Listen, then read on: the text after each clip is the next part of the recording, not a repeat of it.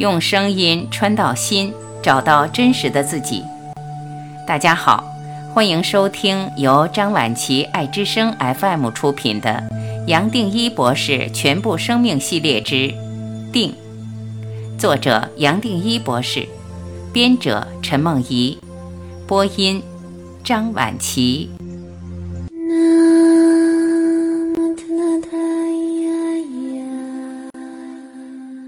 一，意识谱，回到最基本的意识科学。在谈定之前，我有必要从意识科学的脉络，也就是意识谱，首先探讨人类意识的组成。我透过全部生命系列的作品，对意识做了一个探讨，主要想表达，我们思考的逻辑不光是相对局限的。采用的还是一种比较分别的策略，落在我称为二元对立的架构里运作。然而，除了这种直线性、顺序性的逻辑之外，你我其实有另外一套逻辑，是无限大而永恒的，可以称之为一体。至于人类头脑的运作，其实最多是把一个完整。绝对永恒的整体切割，带入一个有限相对的范围，接着再透过比较，才会累积知识，而自然就变成世人所称赞的聪明。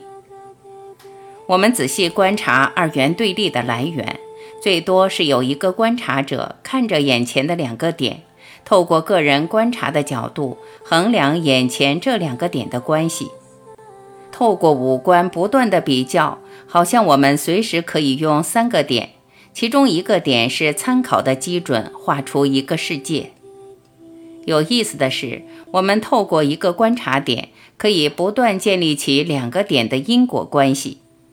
就像右页图所显示的，本来只是散落的几个点，不但被我们连线，还指定一个为因，再指定一个为果。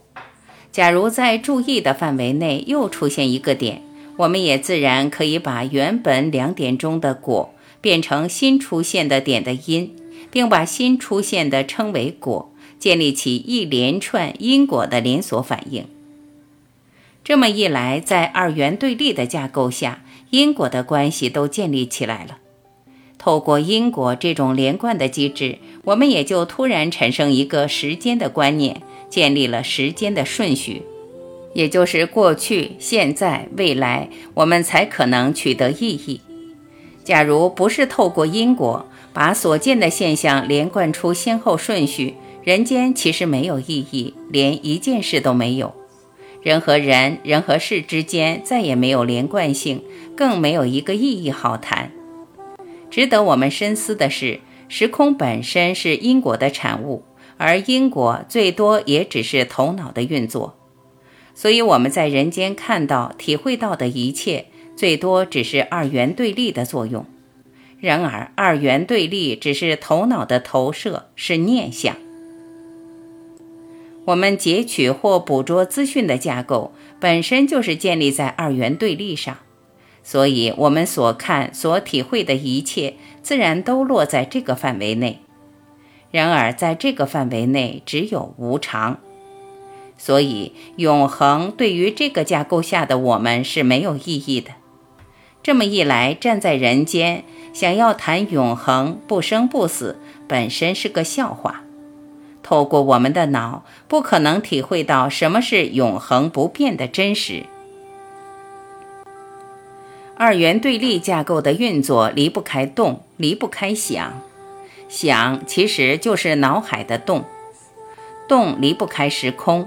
时间加空间的观念，所以我过去也把这个架构在二元对立的物质和心理现实称之为外在世界，或简称为外在前景，而将远远更大的一体称为内心心或背景因地。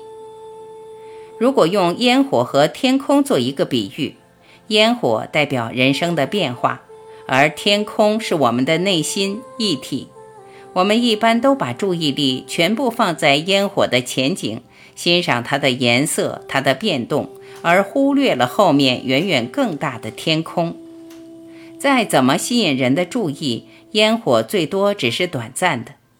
但是，也就好像我们非要把注意力挪到无常的变化，而忽略了还有远远更大的背景在等着我们。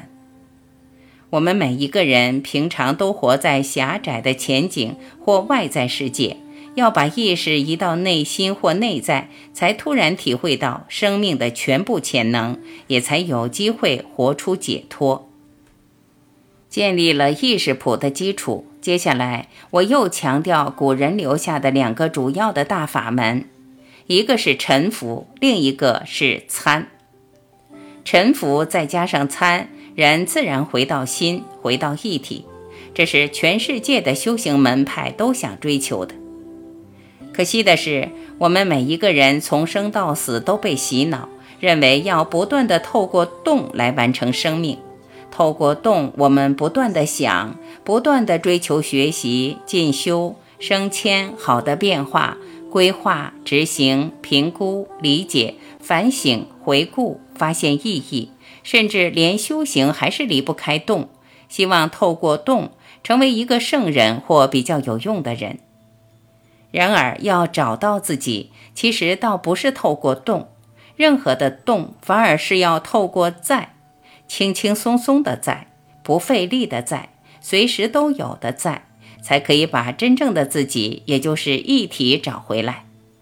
透过沉浮。我们最多也只是看穿每一个眼前所带来的动，让我们自然回复在每一个境界、任何体验，我们都可以放过。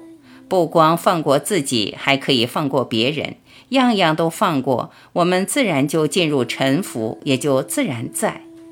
在本身又和一体分不开。参是从佛陀传下来的大法门，是千年后中国禅的基础。也是一千三百年后印度不二论的基石，更是消除二元对立最犀利的工具。参的独到之处则在于，透过沉浮，我们自然落回到心，但偶尔心还是会动，会延伸出来一个念头。这时候，透过我是谁的参，守住念头的根源，这么参自然又回到心。沉浮与参两个大法门虽然是两面一体，有意思的是，所有宗教都强调沉浮的观念。我这几十年观察下来，也认为沉浮对一般人比较容易，参确实比较难切入。一个人要相当成熟，有很多妥当的准备、练习的基础才可以着手。但是只要做下去，就会发现。两个大法门都带来一种动力，是静坐单纯的专注所带不出来的。这个动力其实是一种螺旋的扭力，透过最不费力的路径达到最大的效益，让我们可以从念头沿着这个扭力回到心。我会用这么多篇幅来描述这两个法门，正是因为深知现代人安静不下来。光是靠静坐等种种方法，不足以达到彻底的转化。人类在这个年代，意识上要真正有所转变、突破，需要不断的修行。透过这两个方法，才可以随时在做练习，也就是我之前说过的 Stana。这两个方法，沉浮和参，和一般静坐不同的地方是，静坐本身要有一个对象。也就是要有一个客体作为注意力所专注的对象，然而这样的架构必然需要一个主体我去专注在一个客体，直到最后这个主体我与客体合一，透过这样的过程把念头消失。可以说，静坐一样离不开二元对立的架构：主体我、客体对象。而沉浮与参的不同在于，它完全跳过二元对立，透过脑对理论的吸收，先把我们的意识挪到一体，站在一体来面对这个世界。所以，透过沉浮与参的 stana，最多只是提醒我们回到一体。我在前面才要花这么多篇幅来设定基础。用各种切入点、各式各样的解说与比喻，让你我自然从一体出发，把沉浮和参这两个工具当做一个提醒。提醒什么？提醒自己老早已经在家，在一体，在存在的家，老早已经完整、完美、圆满，老早活在在觉乐，活在爱，最多只是这样子。是用这个基础来面对人生。再讲透明一点，我透过全部生命系列这几本书，逐渐从有转到在，甚至后来是站在在的立场。假如可以这么说来对话，也就是说，如果一体可以表达，它会对我们人间怎么说？这种逻辑颠倒的手法会突然带给我们一种思考上的突破，甚至让我们看得更清楚。这一生所经过、承受的制约和洗脑，因为一体和人间的意识是在不同的轨道，我们怎么想都想不到。一体是用任何语言都无法描述的，于是我们自然会产生那么多矛盾，也会同时认为这些探讨带来那么多悖论。有意思的是。脑无法理解的悖论，心反而会当作甘露，知道在某一个也许更深、更抽象、更奥秘的层面是真的。所以，就像你我会不断的回到全部生命的系列，而自然被吸引。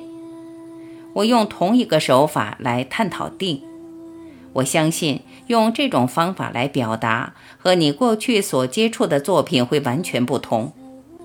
我接下来要谈的不是理论，更不是学术，也没有什么好引经据典，最多只是把个人的一点体验在这里做一个表白。但是我相信，只要冷静去探讨、去参，你会发现这里所讲的和古人的经典完全吻合，没有任何冲突的地方。